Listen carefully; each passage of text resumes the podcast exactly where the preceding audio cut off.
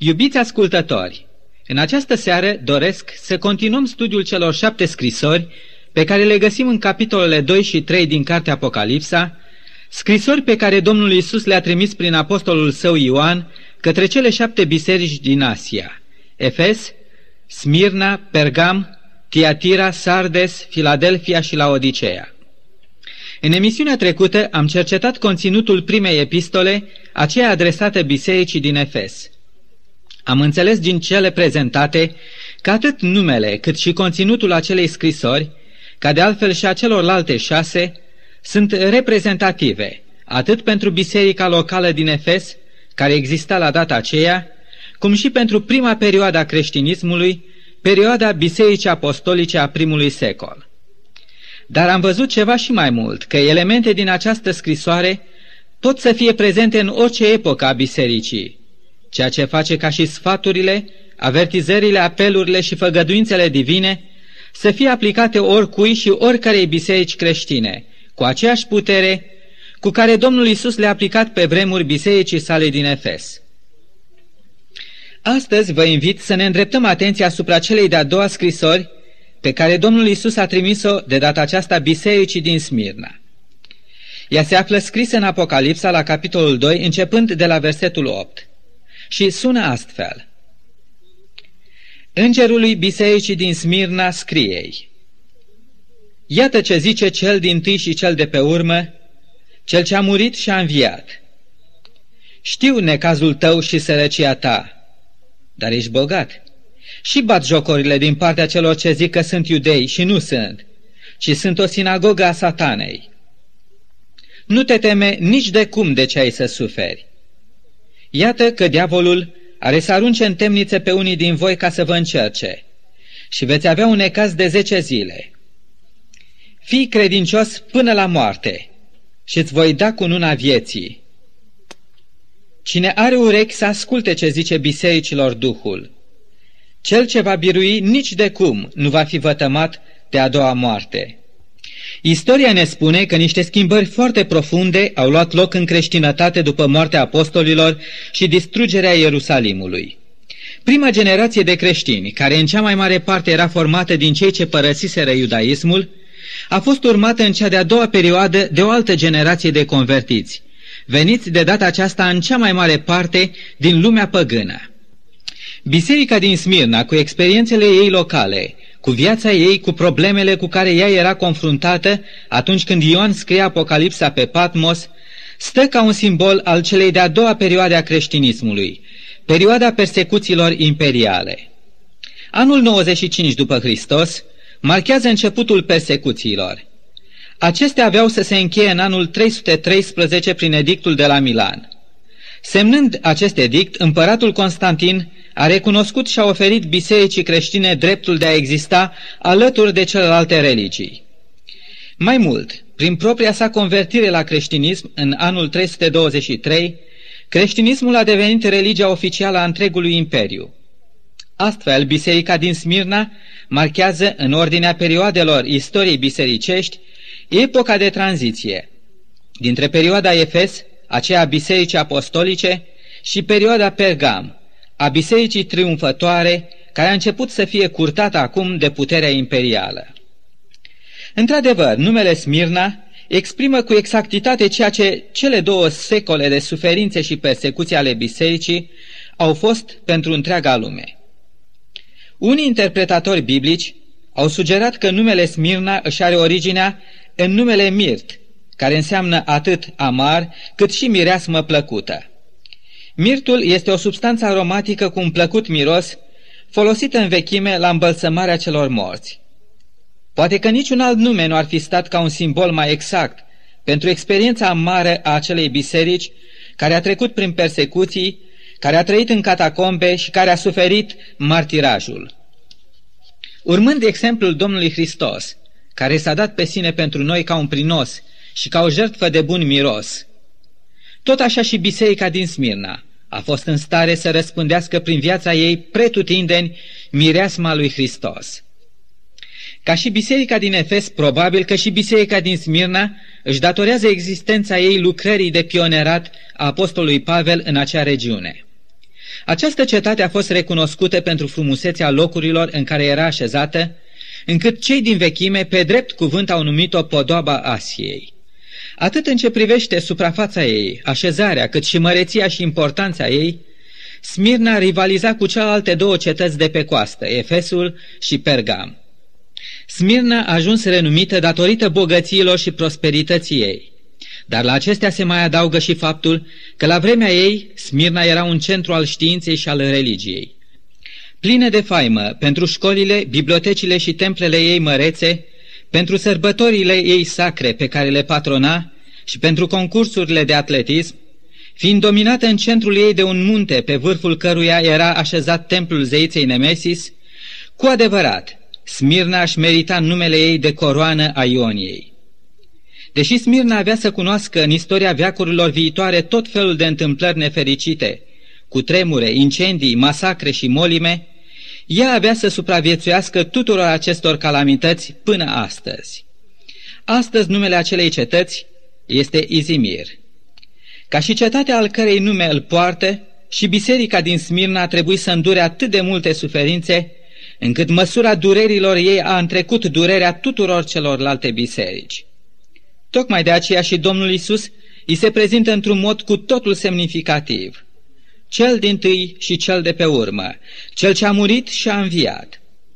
Prin aceste cuvinte, Domnul dorea să asigure pe credincioșii din Smirna că El este cel atotputernic, cel viu, cel care a suferit ca și ei, care a murit, dar care a înviat. Acestei biserici, Iisus îi adresează cea mai mângâietoare asigurare de care ei aveau nevoie în acele ceasuri de criză. Știu, știu necazul tău, știu sărăcia ta, știu batjocorile tale. Când Domnul spune celor din Smirna, știu necazul tău, el nu se gândea la acele încercări sau probe zilnice ale credinței noastre, atât de comune tuturor sfinților și atât de necesare în vederea desăvârșirii caracterului nostru. Ci în cuvântul necaz, Domnul recunoaște că Biserica Smirna trecea printr-o experiență ce se asemăna mai degrabă cu zdrobirea ciorchinilor de strugure într-un teasc sau cu zdrobirea boabelor de grâu între două pietre. Cauzele persecuției, care urma să se abată în valuri nimicitoare asupra bisericii din Smirna, nu ne sunt date aici în Apocalipsa, dar cercetând alte izvoare vrednice de crezare, nu ne este greu să reconstituim situația de atunci. Deja din anul 195 înainte de Hristos, în Smirna fusese înălțat un templu în cinstea zeiței Roma, fapt pentru care Smirna a câștigat reputația și aprecierea Romei pentru spiritul ei patriotic față de scaunul imperial.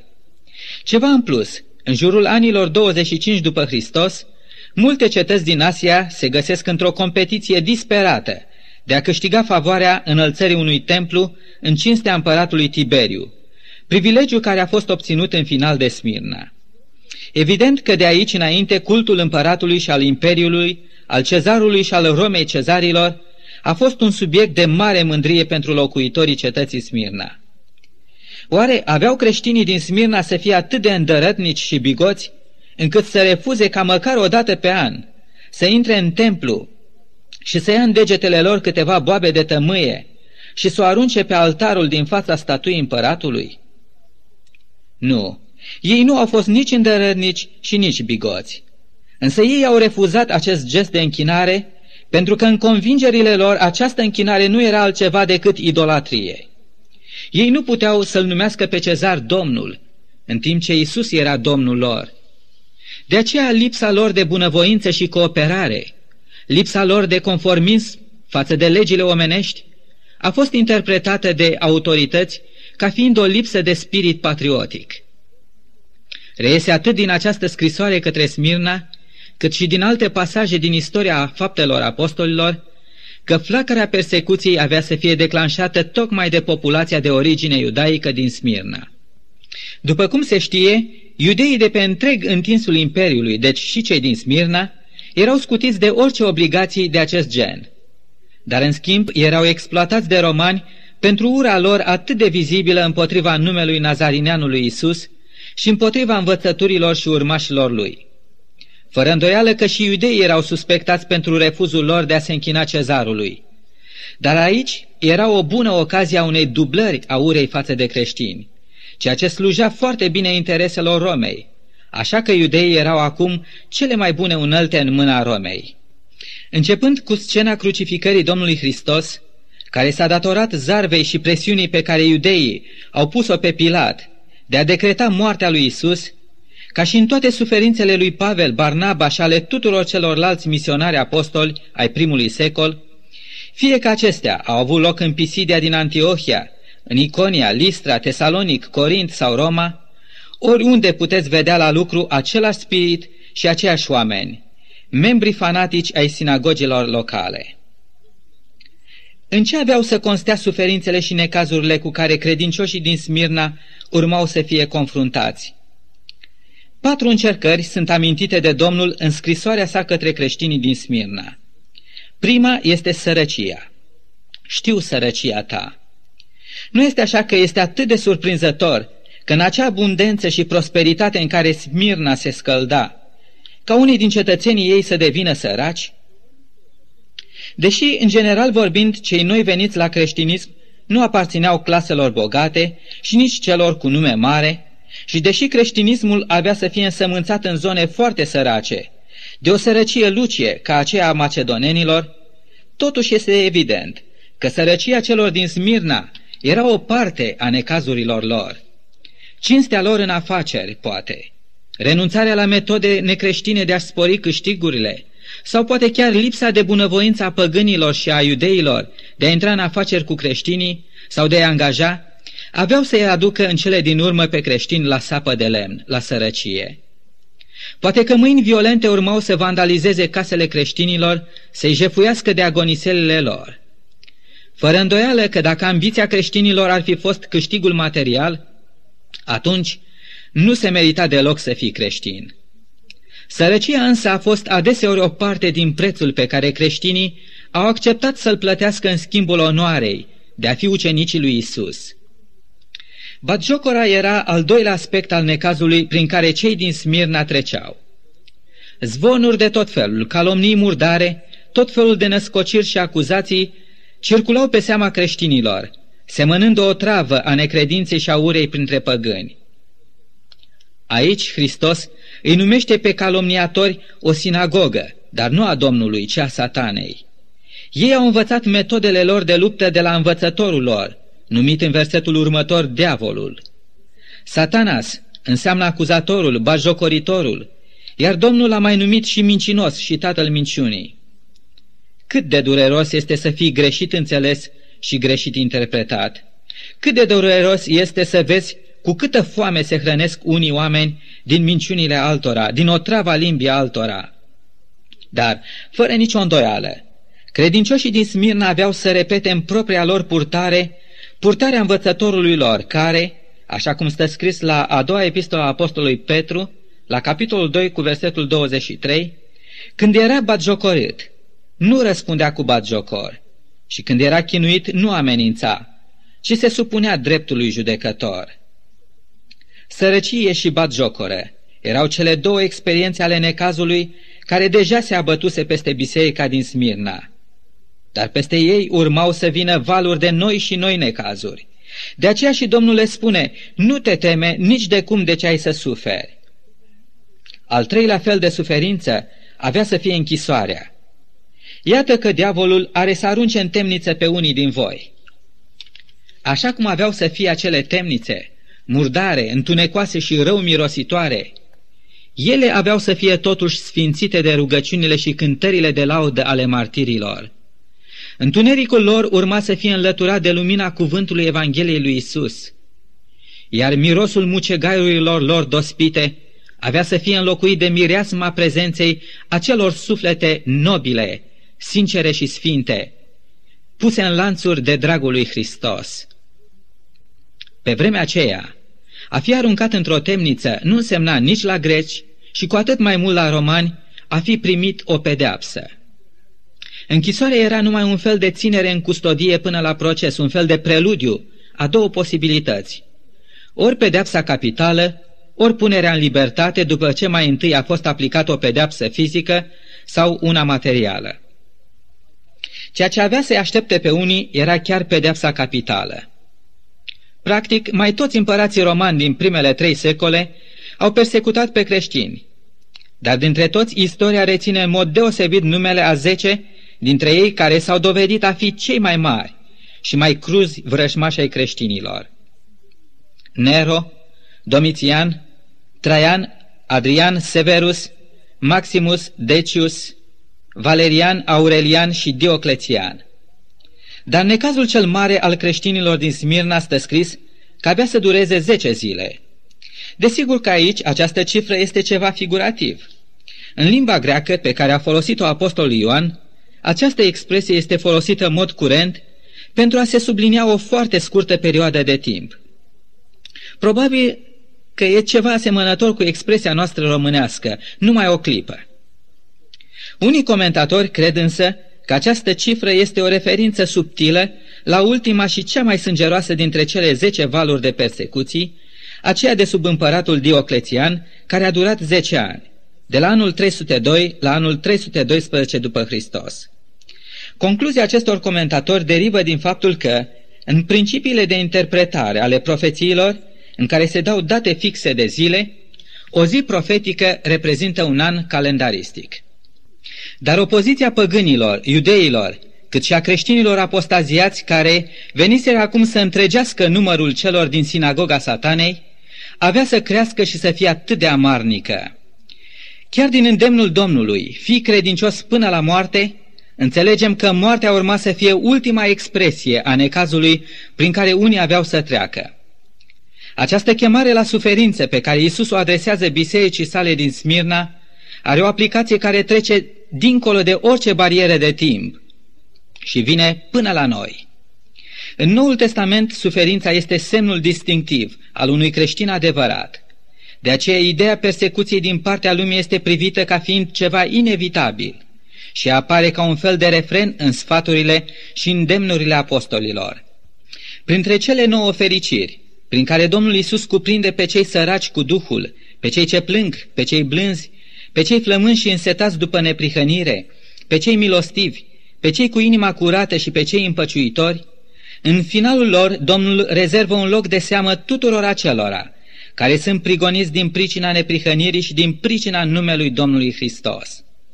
Și ceea ce Domnul a spus în această ultimă fericire apare mai târziu ca un ecou sfânt pe paginile scrierilor apostolilor Domnului. Apostolul Pavel, de pildă, avea să scrie din închisoarea din Roma creștinilor din Filipi următoarele cuvinte. Căci cu privire la Hristos, vouă, vi s-a dat harul nu numai să credeți în El, ci să și pătimiți. Înțelegem din aceste cuvinte că fiecărui creștin, căruia i s-a dat darul credinței, i s-a dat și harul suferinței. Credința și suferința sunt astfel dublul privilegiu al nostru, al celor ce și-au legat numele și viața lor de Isus.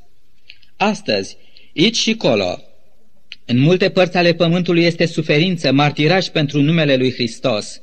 În multe puncte de pe glob, tribunalele funcționează din plin, iar creștinii sunt aruncați în temniță. Încărcați de false acuzații, niște victime ale calomniei, ei sunt tratați ca fiind niște certați cu legile societății, ca fiind niște trădători ai patriei lor. Un mare teolog luteran, care avea să moară într-unul din lagărele naziste, spânzurat din ordinul direct al lui Himmler, a lăsat lumii niște cuvinte ca un testament al său, ca un crez. Ucenicia înseamnă credincioșie față de Hristos cel suferind.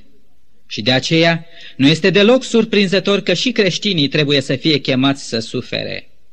Dar este bine să notăm că scrisoarea adresată bisericii din Smirna nu este doar o chemare aspră la a suferi, a răbda. Odată cu această chemare, Isus a adresat și o făgăduință minunată, care face ca această epistolă plină de suferință să fie totodată o epistolă plină de mângâiere și încurajare. Nu te teme de ce ai să suferi, ci fii credincios până la moarte și îți voi da cununa vieții. Dacă suferința și credința sunt dublul har al creștinilor, ne dăm seama că frica și credința nu pot să trăiască la un loc. Credința izgonește frica, ori de câte ori mă tem, spunea psalmistul David, eu mă încred în tine. Chemarea deci a lui Isus la suferință nu este o chemare la teamă, ci mai degrabă la o și mai mare credincioșie, la o și mai mare încredere în El. Întrebarea pe care și-o pun mulți dintre cei ce trec prin necazuri mari este Oare mai este Domnul Isus vretnic de a ne pune încrederea noastră în El? Dacă El este acela care îngăduie să vină asupra noastră suferința, sărăcia, bagiocora, închisoarea și moartea, cum ar putea oare să crească încrederea noastră în El, încât, indiferent că stăm în beznă sau în lumină, indiferent că suntem într-o oază a păcii sau în mijlocul unui uragan, noi să ne ancorăm cu toată puterea de brațul Său. Iubiți ascultători, Iisus este demn de toată încrederea noastră. Priviți încă o dată la descoperirea lui Isus pe care această scrisoare ne așează în față. El este cel din tâi și cel de pe urmă. El este același, mereu. El este de neclintit în dragostea sa pentru noi. El este primul care suferă împreună cu noi și ultimul care rămâne alături de noi în suferință atunci când ni se pare că toți ne-au părăsit. El este cel viu, care a murit și a înviat. De aceea ne îndeamnă să-i fim credincioși până la moarte. El însuși a fost ascultător până la moarte și încă moarte de cruce, dar a înviat ca pârgă acelor adormiți în Hristos. Apoi, el este cel atot cunoscător, El ne asigură, știu necazul tău, știu sărăcia ta, cunosc însă și adevărata ta bogăție. Cunosc pe cei ce sunt în sinagoga satanei, cunosc suferințele tale prezente, cât și cele ce se vor abate asupra ta. Cunosc încercările pe care diavolul ți le-a pregătit. Vino însă și privește cu mine dincolo de încercări, de necazuri, de suferințe și lipsuri, la ce ți-am pregătit eu. Isus este deosebit de generos pentru toți aceia din Smirna și toți aceia de pretutindeni, care l-au onorat cu credincioșia și încrederea lor, chiar și în cele mai disperate clipe ale vieții. Acestora, El le-a făgăduit cu nuna vieții și biruința asupra morții. Iubite ascultător, te pregătești și tu pentru acea zi a biruinței? O ai tu în vedere? Ești gata să închei cursa vieții tale ca biruitor? Ești dispus să rămâi de partea lui Isus până la capăt, să fii credincios până la moarte? O, Domnul Isus să ne ajute să fim și noi numărați în ziua aceea printre biruitorii crucii sale. Amin.